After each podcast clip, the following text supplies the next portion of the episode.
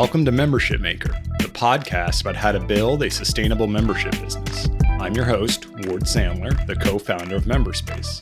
This podcast is brought to you by Memberspace, which turns any part of your existing website into members only with just a few clicks. It's available for WordPress, Squarespace, Wix, Duda, Webflow, Weebly, Notion, HubSpot, and custom HTML websites. Learn more at memberspace.com.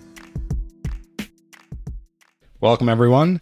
Today I'll be talking to Dion Pralica. Dion is the co founder of SoleSavy, an exclusive membership community that helps its members to find other true sneakerheads, collectors, and enthusiasts, providing them with the right tools and resources to purchase the products they want for retail. Dion, welcome to the Membership Maker podcast. Thanks for having me. It's great to be here. Great membership businesses thrive when they cater to a specific audience. You run quite a niche membership community. How did you figure out that niche? Just comes from a personal uh, passion of mine, really. I love sneakers. I love the culture to do with it. I was frustrated by the current landscape, and my primary goal was how do I bring the community, the culture together through community because I wanted to engage with other people like myself. And I found that was dissipating online through Twitter, through Instagram. It wasn't it wasn't the same anymore and I just loved it. I, I, knew there was there was a hole that needed to be filled in this massive market where everyone was, in my opinion, thinking about it the wrong way.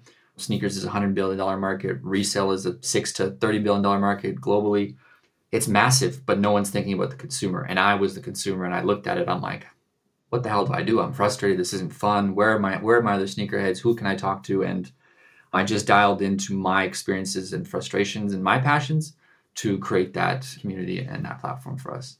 So, kind of like an aside question. Obviously, since this is a huge community uh, in general, not just yours, just in general uh, around sneakers, and obviously there's social media like Instagram, and there's obviously influencers out there who are sneakerheads who are posting about this, and people are commenting on it. What about that did you see? Okay, that's that's fine. That's a place to talk about sneakers for sure. But what was missing exactly that you thought you were filling? So a lot of the innovation in the space was focused around the secondary sales and the resale. So the concept of maybe more relatable PlayStation 5s were very difficult to get over the holiday and people were selling them for a large profit. That's the sneaker industry specifically last 5 years has gotten out of control. So the average person who wants to buy a shoe for $200 is basically just being left out in the wild to spend three, four, five hundred dollars to buy it because again, all the innovation was coming from how can I charge this person more for the shoe they want versus how do I enable this person to buy it for the lowest possible price? And that's that's the gap I was trying to fill, right? There was nothing in between. It was either if you don't get it from Nike, you got to go get it from StockX. And I wanted to eliminate StockX from that and, and give people no reason to go to secondary marketplaces to buy and pay those premiums because they could get it from us directly. Yeah, I think it's it makes sense to follow a niche that you already are involved in, that you already know about, as opposed to picking some random niche, right? Like, oh, you're going to be a yoga teacher if like you don't do yoga, or like that doesn't. Make, oh, but I think yoga is going to be popular, so I'm going to create a business around that. Like that doesn't make sense, right? Stick to what you know. Even then, it's difficult, but at least you're eliminating some of the unknown variables. And I also like that you're not just you're not just targeting folks who are you know kind of into sneakers. You're you're trying to target the folks that are like really into sneakers, right? So like trying to though I don't know what you would call that. It's not like experts or professionals, but like people that like this is like a passion. I guess would be a good way to phrase it, right? Yeah, and and uh, you know the term that gets thrown around a lot is sneakerheads, sneaker enthusiasts, collectors, whatever you would want to call them. Our approach has been right, it's a hundred billion dollar market. I don't have to go for the hundred billion dollar market right now. Why not focus on the two, three, four, five billion dollar aspect of that that is super focused, spending the most money, the most engaged, acquire them, build an audience and a product around them, and then when we're ready, we scale and build outwards. We then go attract the father with two kids who used to be a sneakerhead but wants to be involved in the culture for seven dollars a month. You know, we find our scale and ex, you know explore the rest of the market, but go to the people who are going to be the most engaged, who will give us the best feedback. That, in my opinion, is the same model that the brands follow.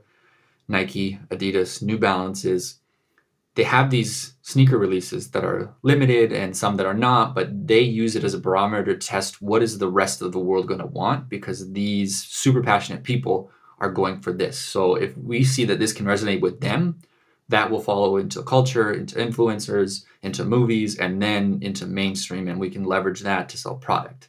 That is definitely the way to think about it, and that's how we approached building the business and building our audience. Yeah, I love that. It's really smart. Just like dive right into the center, like the core of the niche, like because that is where all the energy is going to be, and then expand out as needed. Because if you start too wide, you're not going to resonate with folks. It's, it's a lot harder. You're gonna you're gonna get you know people that are like half interested, asking questions, maybe being cheap, maybe canceling, and you're to kind of flounder a little bit with the business. But if you go to the folks where it's like, these are the people that, that care the most about this thing, if you can't get them to sign up for your service, you got a fundamental issue. And it also is a good way to sort of test is this business even make sense, right?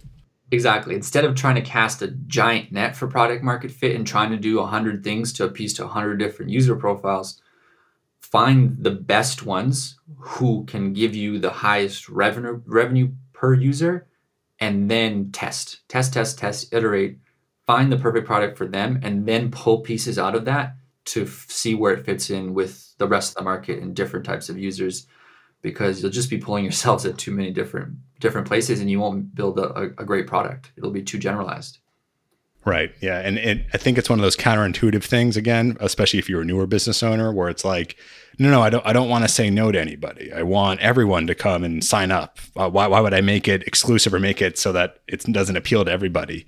And the counterintuitive side of that is like, you want that in the beginning. You, you can't do everything all at once. You can't do the wide net. It's much, much harder. Just pick that core in the beginning. Especially as a bootstrap company. You know, it's, what we did, what you guys have done, what bootstrap founders do is the opposite of Quibi, right? Quibi took billions of dollars and was like, here you go, world, we have the perfect product, but didn't take any time to actually get to know their audience um, and made assumptions based off of that, right? So, you know, it's it's getting lost in the idea of TAM and this hundred million dollar company, right, within the, the VC industry and all that stuff. But it's just like if you can do one thing really well and monetize that, you'll have a rock solid foundation that gives you the, the opportunity to then expand away from there without losing your base and growing the company. And that's been very valuable to me f- through everything that we've been planning and doing. Thanks for taking the time to talk with us, Dion. We really appreciate it. Would you like to share any resources or recommendations for folks trying to learn more about SoleSavy?